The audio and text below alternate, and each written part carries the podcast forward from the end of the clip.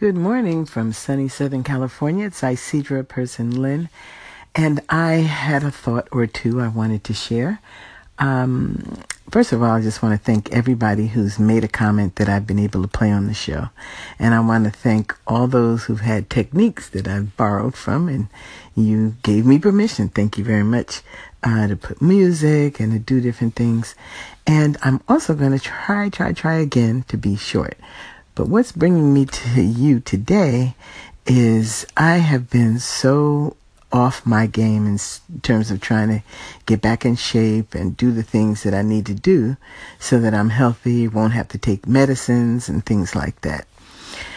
So, you know how you pray, you get up and you pray, but really maybe you're not praying, you're just worrying. And you're just like, God, I got this problem. God, help me, God, God. And then I discovered today that if I would do the workout, then I can pray with my body. My my lungs are more open. I can breathe. I can meditate. I can concentrate. I can focus. Most of my life here lately has been distracted, down, you know, all this political stuff in the country, just all kinds of craziness. And I've always been able to keep a keep keep my hand in the hand of the Most High and and feel that I'm always in that light. But here lately, I just feel like it's nothing but darkness. So um, I ran across a, a, broadcast that I did years ago uh, with a trainer, and I and I had really done well then.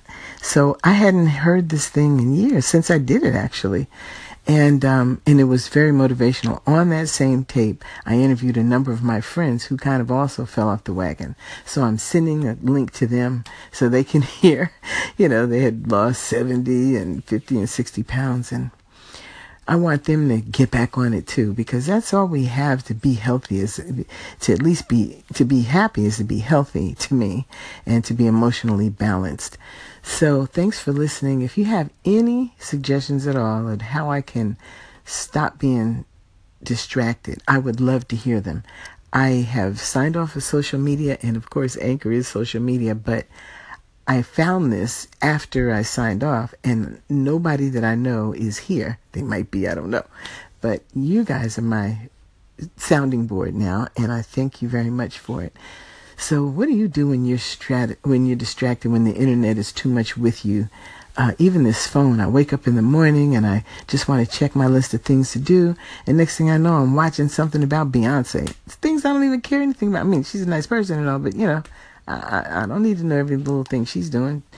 So uh, thank you very much for listening.